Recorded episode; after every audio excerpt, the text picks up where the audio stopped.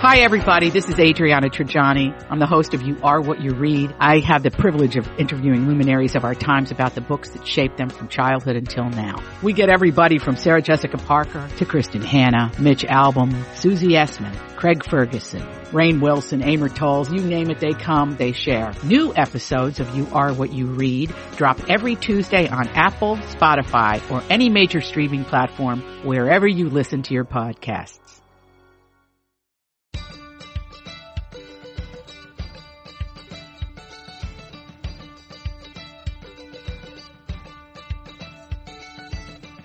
I'm Marjorie Punnett. I'm Elizabeth Ries. This is the Nest, our mini-show that's all about the delightful and delicious things that make our homes just where we want to be. Oh, Elizabeth, you've had a tough little week with your throat.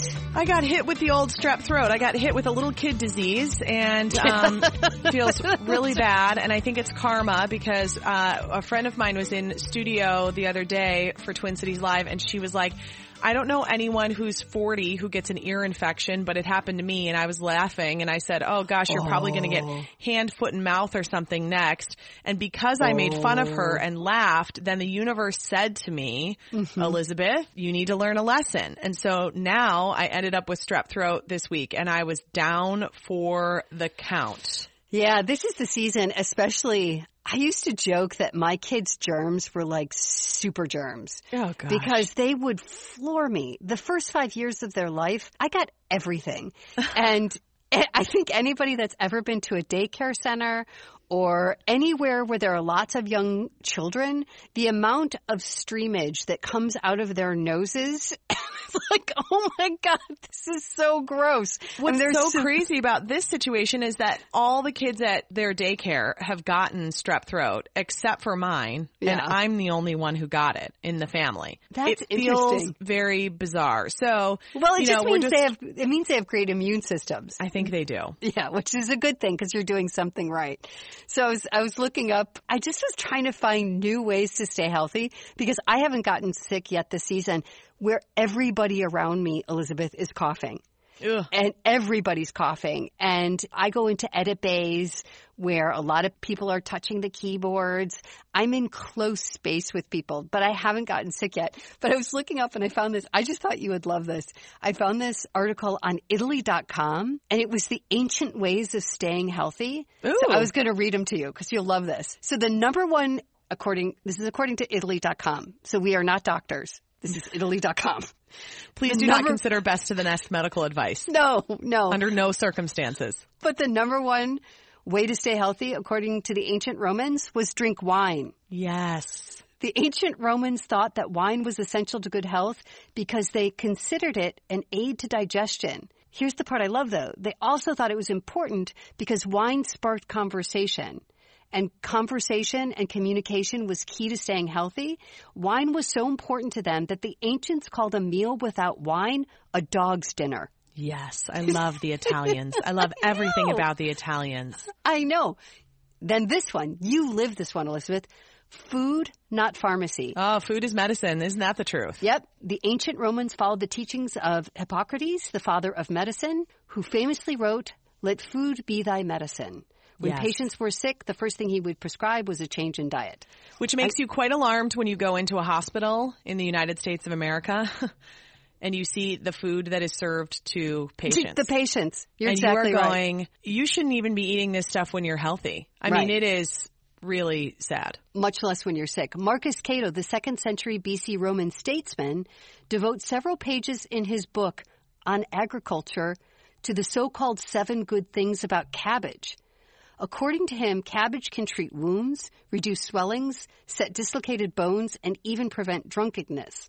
The ancients believed that cabbage was sacred, the prophet among vegetables.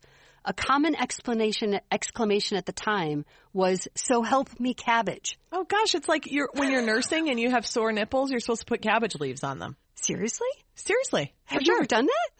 No, because no. I, but I have heard that people do it. And I think like mastitis and stuff, cabbage leaves yep. are supposed to really help. So help me cabbage, not so help yeah. me God, so help me cabbage. And then they talked about dreams, how dreams are a predictor of illness sometimes. Eating your vegetables raw. Don't dine alone. The ancient Romans actually believed that eating alone could give you indigestion. because without fun conversation, you might eat too much too fast. Oh, good. I know. Exercise, and then if it's from the water, eat it, and then sweets in moderation. So take the ancient Roman advice. Those are some. Oh, I'm sorry. No, that was perfectly timed. That was perfectly timed. I have to cough again. oh my goodness. Oh, oh, oh, I know. I feel like I'm healed, and then I'm going. Oh, I'm not quite healed. Oh no, gosh, not quite throat. healed yet. This throat, it is brutal. The sugar is the biggest thing, and I can always tell when I'm sick because I actually crave sugar because I think it's the sickness that craves sugar. Oh, that's interesting. It's the sickness inside of me that's give me more fuel, give me more fuel. And it is Right. the most sugar craving I get is when I'm sick. Yesterday, I totally wanted sugar and I just tried my hardest to go, I'm not going to do this because sugar just feeds the illness. right. So the biggest thing that I try to do when I'm sick actually started from you and Ian.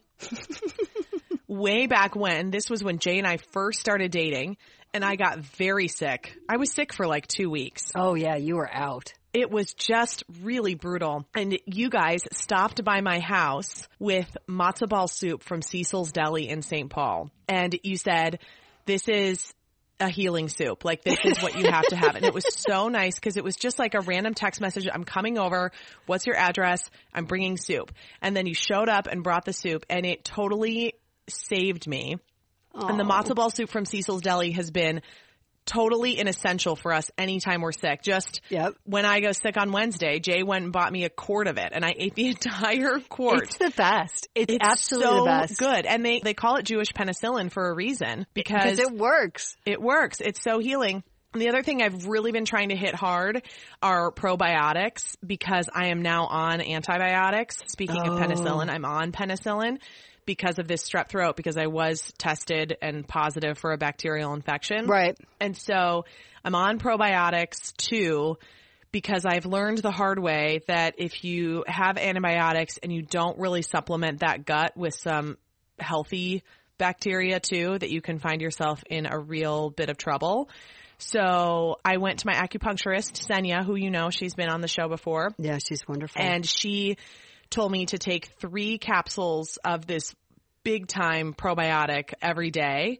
And it's by Klaire Labs, K L A R E Labs. She loves those probiotics more than any other probiotic. And so, and you take them more than two hours away from when you take the antibiotic. Right. And it doesn't interfere with the antibiotic in any way. No, Yeah. not at all. It's just going to help you. And and now, like mainstream doctors recommend that too. Right. but really to boost your boost the amount of probiotic you're taking can really help. Oh my So gosh, I can't believe I went into a coughing fit just as I was talking about getting better. So it keeps you from, it just keeps your stomach from reacting to the, Because essentially antibiotics wipe out all they just they wipe out bacteria, even the good Good bacteria. bacteria, okay. And so much of our immune system is in our gut and it's good bacteria, but we also want to kill the bad bacteria. I mean, especially Right. if you have something like strep throat, that can turn into something bigger. Serious. You have to take Yeah. an antibiotic if you have a bacterial infection.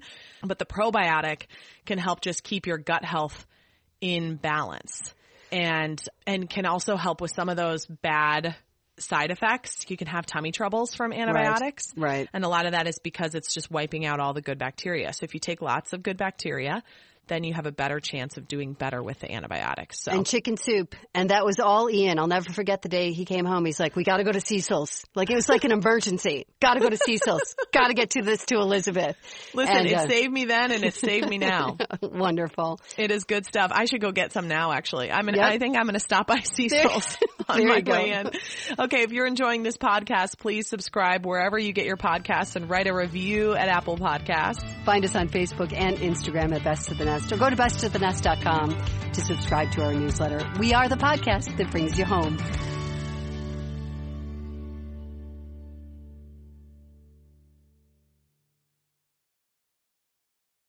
To be your best every day, you need proven quality sleep every night. Science proves your best sleep is vital to your mental, emotional, and physical health. And that's where the sleep number bed comes in. And let me tell you, ever since I've had it, my sleep IQ score is just going higher and higher. And did you know 8 out of 10 couples say that one of them sleeps too hot or too cold? Science tells us regulating your sleep temperature leads to higher quality sleep. For many couples, Temperature struggles are a real challenge. So here are some tips to help you both sleep just right. Look for beds designed with temperature benefits such as the new Sleep Number Climate 360 smart bed that actively warms and cools each side so you both sleep blissfully comfortable. And now save 40% on the Sleep Number 360 Special Edition smart bed. Plus special financing for a limited time. Only at Sleep Number stores or sleepnumber.com slash podcast one. Sleep Number, the official sleep and wellness partner of the National Football League. Subject to credit approval, minimum monthly payments required. See sleepnumber.com for details. Grab a 30-day free trial of Live by Live Plus, and you'll get unlimited skips, commercial-free music, and all of the podcasts and live streaming events you can handle. Visit livexlive.com slash podcast one to learn more and start your free trial.